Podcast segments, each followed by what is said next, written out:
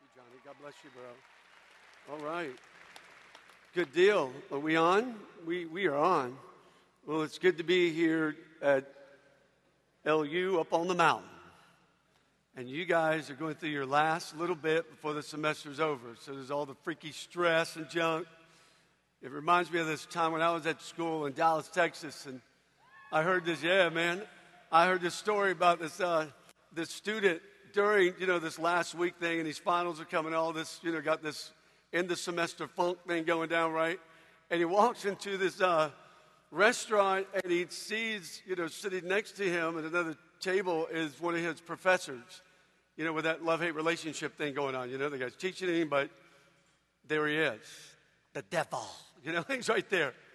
And this thug comes in and robs this restaurant, says, give, give me all your stuff, give me all your stuff, give me all your stuff, you know. People giving him all this stuff, and then he pops a cap, and this one dude's like, pow! This dude falls over, and he turns around, he's about to leave, and he looks at this one guy at a table, and he goes, Did you see what happened? That guy goes, uh, Yeah. Pow! Shot him. Then he went to another table as he was leaving. He said, Did you see what happened? He said, Um, uh, yeah, I saw what. Pow! Shot him. Then he looked right at that student and he said, Did you see what happened? He said, Man, I didn't see a thing, man, but my prof saw all of it, man. He loves to talk.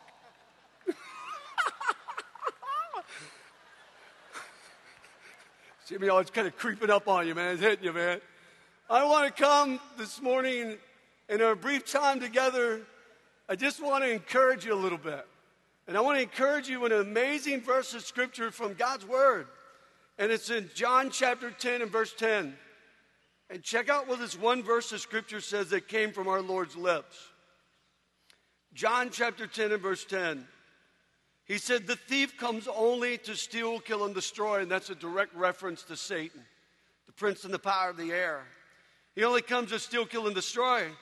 But Jesus says, But I have come that they may have life and have it to the full. I remember when I was in uh, high school, I had a friend, his name was Andy, right? And Andy was a trip, man. Andy was like good looking. I've looked like Rocket Man my whole life, but he was like, man, Mr. Hottie Boy, good looking dude right? Just good looking, man. And girls, y'all act like you don't do this, but man, when Andy would come into the room, and he was like a mixture of Brad Pitt, you know, Ashton Kutcher, Denzel Washington, Jamie Lee Foxx, you put them all together and poof, you've got Andy. Mr. Good looking, just good looking, stinking, good looking. And, and girls, you act like you don't do this, but he would walk into the room and the girls are like, oh, you're so fine. You microwave my popcorn, Andy. I mean, you know, it was just, kind of like that, you know? He's just fine, you know? And Andy was good looking, man. It was true, he was good looking, but how can I say this without being mean? I can't. He was stupid. There. He was just, he, okay, there's a nice way to put it. He just wasn't bright. Have you ever met anybody like that? Don't point at him, but have you ever met anybody like that? People are like, yeah, right there, right there. You know, well, that was Andy, man. You know, he just had a little too much chlorine in the gene pool. You know what I'm talking about? Had a couple of dots missing on his dice, man. He forgot to pay the brain bill. His little porch lights flickering. You know, that's Andy. You know, he was a cute toy, but the pull strings broke. You get the picture. It was just a trip, man. Just... So Andy, he just wouldn't talk much. You know, he'd just be quiet, and then nobody would know. He'd just be good looking.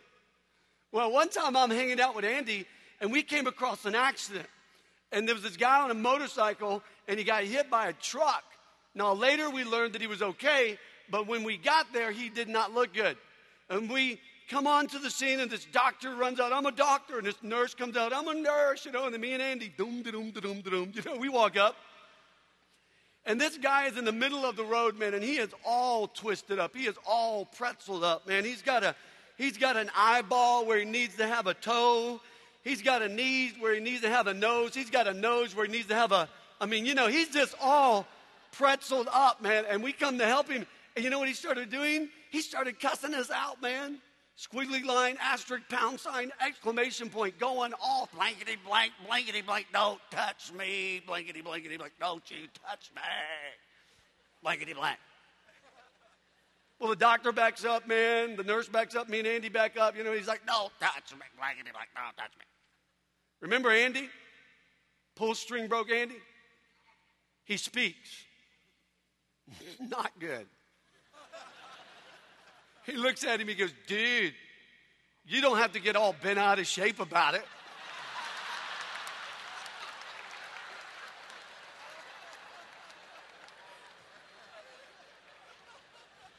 That was crazy, man.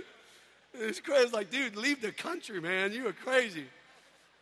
You know, that is a funny story, man, but can I tell you something that's not funny? It's absolutely horrific. What's not funny is the number of students that are here on this campus and the number of collegiate students around the world that just want to be happy, man. I, I, I've never met anybody that doesn't want to be happy. But they're driving down the highway of life on the motorcycle of life, only be broadsided by the Mack trucks of the devil. And there are literally thousands, if not millions, of students that are laying in the middle of the intersection of life, withering in a pool of their own emotional and mental and sinful spiritual blood, all bent out of shape. For the last several years, the statistics are absolutely staggering. Over 600,000 students attempted to take their life last year. That's an epistemic, man. What do you do with that? I've come to encourage you. Because the thief is out to steal, kill, and destroy. But Jesus said, I have come, and aren't we glad he did? He said, I have come. Why? That you who are broken, you who are messed up, you who have all the issues, that listen, that we might have life and we might have it to its full. We can have abundant life. Get you some of that. That's amazing to think about. And what I've learned is, is my connectivity to that abundant life that God offers me is directly related to how connected I am to another verse of scripture found in the Gospel of John, chapter 8, verse 32. And it says this, and you will know the truth, and the truth, it will set you free. The truth will set you free. See, the truth is a person, and his name is Jesus Christ, and we were singing about him and we connect with Jesus Christ, the sinless Son of God, and we come to Him, we admit our sins, we place our faith and trust in Him, and then we have this intimate personal relationship with this person. And He will set you free. But this person teaches you principles. And when you get these principles that He teaches, you apply them to your life, and you experience that freedom as you appropriate these principles in your life. And there are a lot of them. You probably won't even get to know all of them by the time your life is over. But there's one that I want us to just kind of lean into this morning. There's one particular thought that I want us to kind of just absorb and soak under this morning, and it's this truth. One of the most liberating truths that will set you free is the truth about you. And here it is. Listen, get this, get this. What's true about you, and what's true about me, what's true about you is what God says about you. Man, just, just soak under that a minute. What's true about you is what God says about you. That ought to be the backdrop of our lives. You see, the devil who's out to steal, kill, and destroy, he doesn't want to see that happen. Because he wants you to believe one of, the, one of his most terrorizing tactics. He's like the ultimate insurgent. And he will just jump on us, and he wants us to believe that what's true about us is what our past says about us what some enormous mistake says about us. And he's constantly haunting us with something we've done in our past. He wants us to believe that what the present troubling situation says about us is what's true about us. The way we've blown it in a relationship, the way that we've blown it financially, the way that we've blown it maybe in our academics, the way that we've blown it into you fill in the blank. He wants us to believe that our present trouble, what it says about us, and it has a huge roaring mouth, doesn't it? He wants us to believe that what that says about us is what's true about us. And he also wants us to think that what our, our, our future says about us. And the future, really, for people who are trying to prepare for the future, doesn't have a really nice tone to it. There's this uncertainty that's woven through the voice of the future. And Satan loves to hijack the voice of the future. And he wants us to believe that what's true about our future is what our past says about us. And we allow those things to become the prison bars that sabotage our lives. And we don't get to really enjoy this amazing freedom that God gives us. What's true about you is what God says about you, man. This is particularly meaningful to me because it sets me free from an incredibly painful past. I want to share just a brief moment of it. Um, my biological mother was a mentally insane homeless person, and she was a prostitute. As a result of her profession, I was conceived, and I was placed in foster care, and she was placed immediately when I was born, she was placed in a mental institution. I kind of have that effect on people. You doing okay? She was placed in a mental institution, and really that was for her good and the good of society. But I was placed in foster care for almost four years of my life, where I suffered unimaginable abuse as an orphan. I was tortured with burning cigarettes because I wouldn't perform sexual acts on these people that had me properly. They would throw me down flights of stairs because they thought it was a humorous sport to watch a baby fall down flights of stairs and pass out. They'd wager on how long it would take for me to come to. They just thought that that was humorous. The devil was stealing, killing, and destroying me, man. And as a little baby, I was being conditioned to think that what was true about me is that I was nothing more than a worthless object of some sick, twisted, perverted predator. That's horrible. But I was one month from being four years old, and Bob and Dottie Nolan adopted me. And for that, I'm incredibly grateful and very indebted. They purchased me for $200. I'm like a little Walmart special, baby. How you doing, babe? It's a, there's a whole different story involved in that and everything, man. But I, I mean, I love my mom and my dad. I'm so grateful for them, man. But we, we grew up very, very incredibly poor and government free lunches and all this. For, just we grew up in this incredibly, like, just redneck, crazy ghetto neighborhood. And my, it was so thuggy, it was nuts. But I, somebody had a band, motorcycle gang in my neighborhood. They planted a bomb, it exploded, body parts were everywhere. And my neighbor, I heard him get his skull crushed in one night with a concrete block, and I just kind of grew up in this horrible neighborhood. It was very fearful, but more painful than all of that was my bad relationship with my dad. My dad was just kind of old school, kind of really militant. He was an angry, raging alcoholic. You know, it was a trip, man. He was like his, he was a trip. Like his dad was like a full blooded Irishman, and his mom was a full blooded Cherokee Indian. Yeah, man, you, you tick off my dad in my home, and you're like, you know, it's like a trip. Dad's like, hey, top of the morning to you, top of the morning, top of the morning. I'm like, dude, man, take it easy, you know? It was crazy, man. And he would, and then he'd drink, and then that would just kind of double the whole craziness thing. And and I remember my dad, man, and, he, and I, now I know, you know, that he was just very poor and he was so stressed and he just kind of took it out on us. And he would beat me all the time. And just wear me out and he would always look at me and he'd say, you know what? Is this all $200 got me? And then he'd punctuate it with this statement I wish I would have never bought you. You will never amount to anything in your life. And that crushed me. I'm going to guess that you've been there. We've all desired to get the attention and the favor of someone that we've highly esteemed, only to get the antithesis complete rejection. And you know as well as I do that that has a way of tearing your heart apart, little piece by little piece by little piece. And that whole big rejection thing was just one massive catalyst that propelled me to this lifestyle this self sabotaging lifestyle of massive alcohol and narcotic abuse. I just began at a very early age just to consume acid and cocaine and just massive amounts of alcohol, just trying to get numb from the hurt, trying to just, the devil was just stealing, killing, and destroying my life. And I was believing that what was true about me is what those perverted predators were saying about me, and what was true about me is what my dad was saying about me, is that I would never amount to nothing, so you might as well live that way and I was just imprisoned.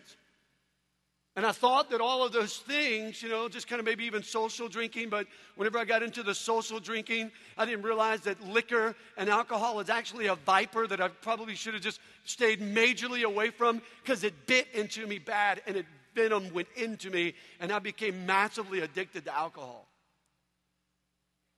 And I would wake up in a pool of my own vomit And it just led me to just wrestle with suicide. I didn't want to live. Why live? I didn't want to live. And those were huge, dark days in my life back then. I can still remember what it feels like to feel the cold, steel shaft of a shotgun in the back of your throat as you try to muster up the courage to pull the trigger. I remember standing on a chair with a rope around my neck, just trying to just muster up the courage to just kind of tip over and just go, this is it, and I'll just end it all. I remember spending two weeks in a mental institution myself because of some stupid suicide stunt that I tried. Because I looked around at this world and I was believing that what was true about me is what my past said, what my present troubling situation said, and what the future was just hurling these accusations at me and this bleak picture at me. And so I just said, Why live, man? And those were dark days. But I want to just testify just here for a minute. In the midnight of my life, man, a ray of light from the Son of God broke through.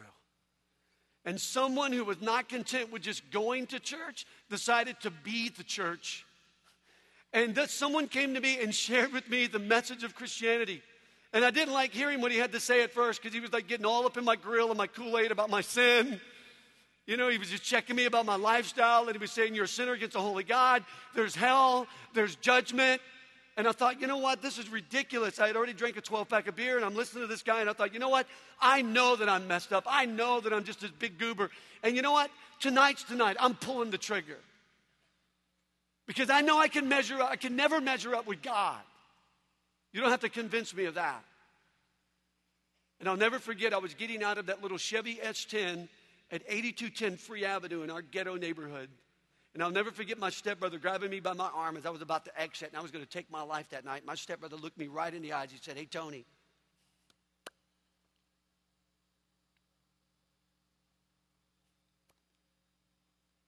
I don't want to ever forget that moment. He said, Did you know that Jesus came that you might have life and that you might have it more abundantly? I had never heard that. All I saw was this big institutionalized church of these perfect people that I would never fit into. And that you had to be elite to be into the God thing. I had never heard about this life thing with God. And I'll never forget as long as I live that God screamed in my spirit with a whisper. And He said, Tony, if you will give my son your life, my son will give you his life. And on February the 24th of 1989, I don't even know what it all looked like. I didn't have it all figured it out, but I faithed it in and I just said, Oh God, I am a sinner against you. And Jesus, my life is yours. And all I can say is the Bible says, Whom the Son has set free, you are free indeed. And God radically changed my life, man. Amazingly changed my life. I got saved. I got born again. I got regenerated. Whatever you want to say, I became all of a sudden into the family of God. I became a child of God, and it was so cool because the Bible says in 2 Corinthians 5:17, if any man be in Christ, you're a new creature, all things pass away, and behold, all things become new. There's this amazing transformation supernaturally that happens in the life of a broken person when you just come to God. And that blew my mind. And there was two major changes that happened to me. Number one, I started loving the Lord. Number two, I started loving life. That was whacked out for me because I never loved the Lord. All of a sudden, I'm loving the Lord. Here's, here's what changed I started going to church and liking it. That was different. I used to go to church when I was a little kid every once in a while. I hated it. I couldn't stand church, man. I'd go to church and they'd have these people up there all, you know, pomp and splendor, showing off and singing their little specials in church, you know. And I'm like, what is that? You know, and every church has one, that lady who thinks she's like the Celine Dion of Christianity. You know what I'm talking about? You know what I'm saying? And I go to church and there's some lady up there,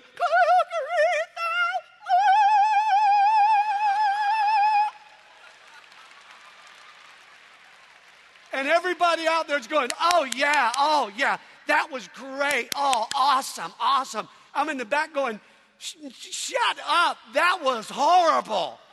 Shoot her. You kidding me? You're kidding, right? And man, I hated preaching. I would listen to preachers and I thought, what a dork. Look at him, you know? And he's up there with his Bible and he's just like, la, la, la, la, la, la, la, har, har, la, la, la, la.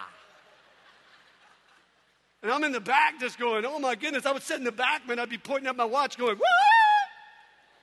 Yo, preacher, let my people go. Just let us go. That's all we want. And brother, when I gave my life to Jesus Christ, I'm just telling you something amazing happened.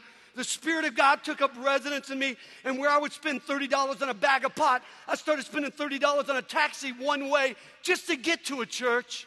And I'd go in that church and I'd hear the singing and I would weep, man. And it wasn't because they were horrible, it was because my heart started resonating with the songs. That there is a God and He's amazing and He's great and He forgives. And this world isn't it, but there's a heaven where it's going to be perfect and there's going to be no more pain. And I just weep, going, Oh my God, this is awesome. I'm standing on the pew in church going, Whoa!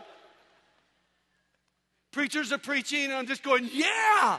Dude, that rocks. As a matter of fact, I love preaching. And not that I preach, but I love to hear preachers. And I, if you ever get my pastor's CDs or anything, you can hear somebody in the crowd going, dude, that rocks. Amen. Glory to God. Yoo-hoo! You know, just go. That's me. See, I, I discovered something. Shortly after I became a Christian, I realized something. I was the the person that the church wanted to reach. I was a moral relativist. I was a secular humanist. I was just this big, giant, you know, advocate for tolerance and all this. I was the guy that the church wanted to reach, but when they got me, they didn't know what to do with me. They didn't, man. I mean, had people coming up to me all the time, especially like older people, and they're like, What is wrong with you? What's wrong with you? You're screaming at our preacher during the worship, you've got your hands in the air like you just don't care. What is wrong with you, man? And you know what? I tried to be nice, you know, but I'm like, you know what? It's not what's wrong with me anymore. It's what's right with me. I've got the truth. And one, one, one, one, one. And the truth has set me free. I am free. You know, it was a great day when I discovered, man, that, that, that I don't want to endure Jesus, I want to enjoy Jesus. And then I started loving life. And, when, and it's not like, okay, life, you don't have any more problems. I have a whole lot of problems. But there's this verse of scripture in Ephesians 2.10, and it says this, check it out. We don't have a lot of time. It says this, we are God's workmanship created in Christ Jesus unto good works that he foreordained that we should walk in them. Like, and you might be out there going, what is that? That sounds like fluffy foreordained fluffy. What is that? You know what workmanship means? You know what the word workmanship means in Ephesians 2:10? Check this out. It means work of art. You are a work of art. Turn to the person next to you right now and look at him right in the face. I want you to do this. Look at him right in the face and say, You're a work of art, baby. Go ahead and tell him. some, some of y'all being mean, man. Some of y'all looking at him going, You certainly are. Look like a freaky Picasso. Look at you. We're a work of art, man. We are uniquely created by God to be on this earth for Him. Get this. I want you to get this. Listen. Listen, listen. What's true about you is what God says about you. Lean into this. Listen to this. Your life is a canvas on which God wants to paint a masterpiece of Himself on to show the whole world how glorious He is. That's your life. That's my life. That's why you're here. You know why you're here? Because you're in a place of preparation. You know what you're doing while you're here at school? Why the test? Why the semesters? Why the grueling hours? Why? Because listen to me, you're gathering brushes, man. You're gathering colors, young lady, so that you can take those colors and those brushes and lay them at the feet of Jesus and go, Oh, Jesus, look, check it out. Here's the brushes, here's the colors. My life is a canvas. Paint something beautiful that will stun this world for your glory. Now, remember, I gave my life to God, and all my life, my dad said, You'll never amount to anything, and I lived that way. I was imprisoned by that. You'll never amount to nothing. But when I read the Word of God, God said, I've got a different thing to say to you. My dad said, I wish I'd have never bought you for $200. You know what my Heavenly Father said?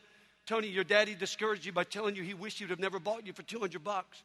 But Tony, I'm your Heavenly Father now, and I've never regretted purchasing you with the priceless blood of my son. I love you and I have a purpose for your life. And Tony, if you'll just submit the brushes and you'll just submit the colors, I'll take all the whacked outness of your life, all the messed upness, and I'll paint something cool.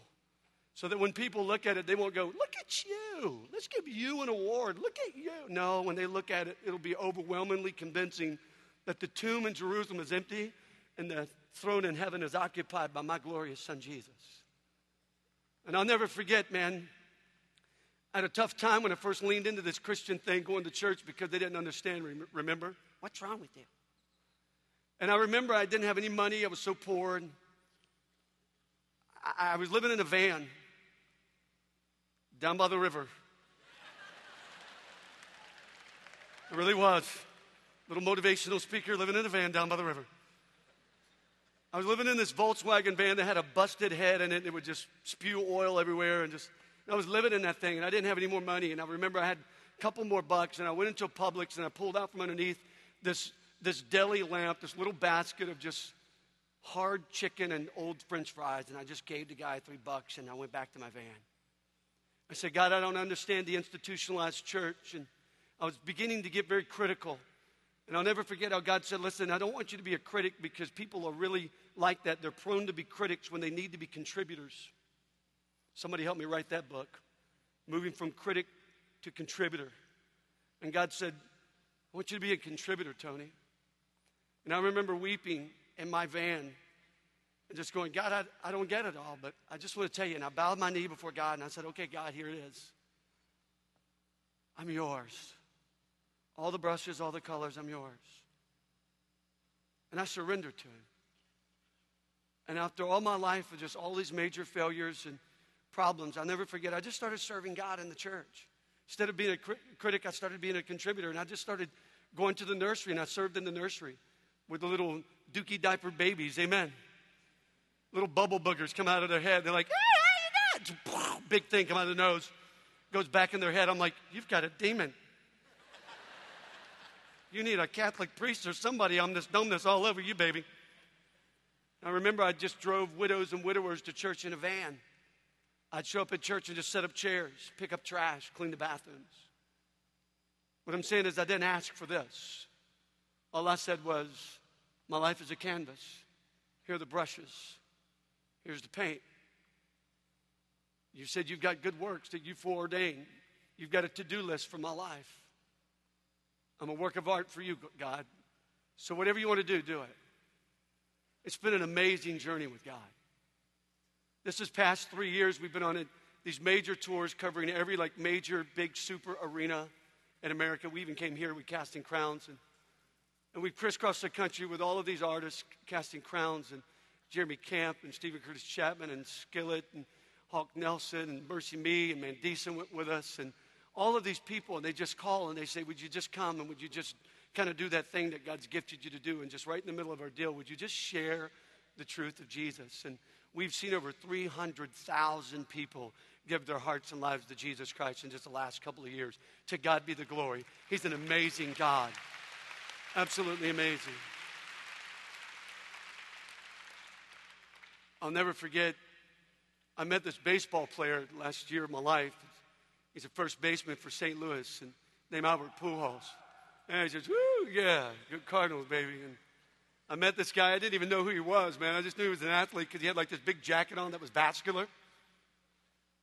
How you doing, man? I was like, who are you? You know, and didn't, I didn't get his name, but he goes, you preach the word. He heard me preach at the cricket arena in St. Louis, and he grabs me and he goes, come here, man, you preach the word. He grabbed me, did this big fist pump, and I thought, I'm going to die squeezed me, man. That was awesome. I'm like, good to see Jesus real quick, you know.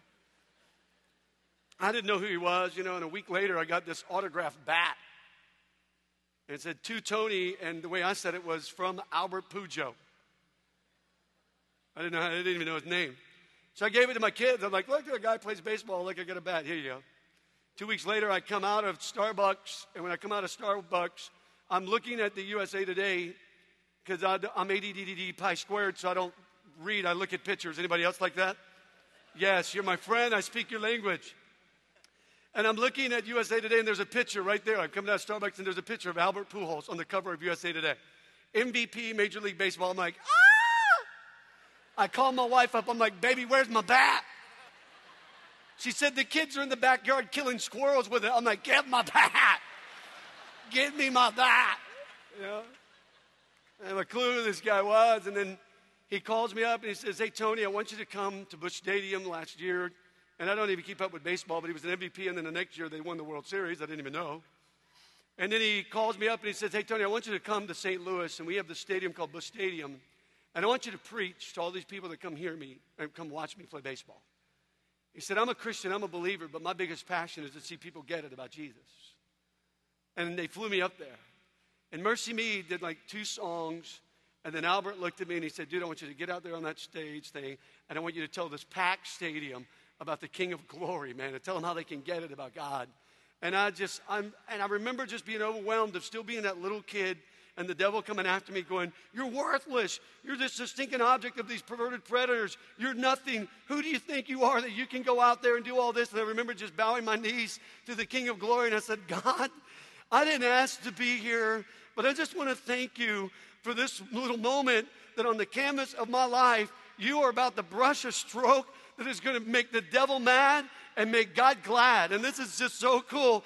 And help me and fill me with your power. And I walked out there, and all I did was share a very simple, brief presentation of the gospel. And 3,500 people repented of their sins and placed their faith and trust in Jesus Christ to the glory of God. It's cool. It's an amazing thing. Here's what I'm saying listen, get this. As you are maybe overwhelmed with the stresses, you are absolutely saturated with the messes, and you're hacked off at the testes. you're just there. And life can just throw at you all this junk. Man, don't ever forget that everything you go through, God will use it to magnify his name and to glorify himself forever.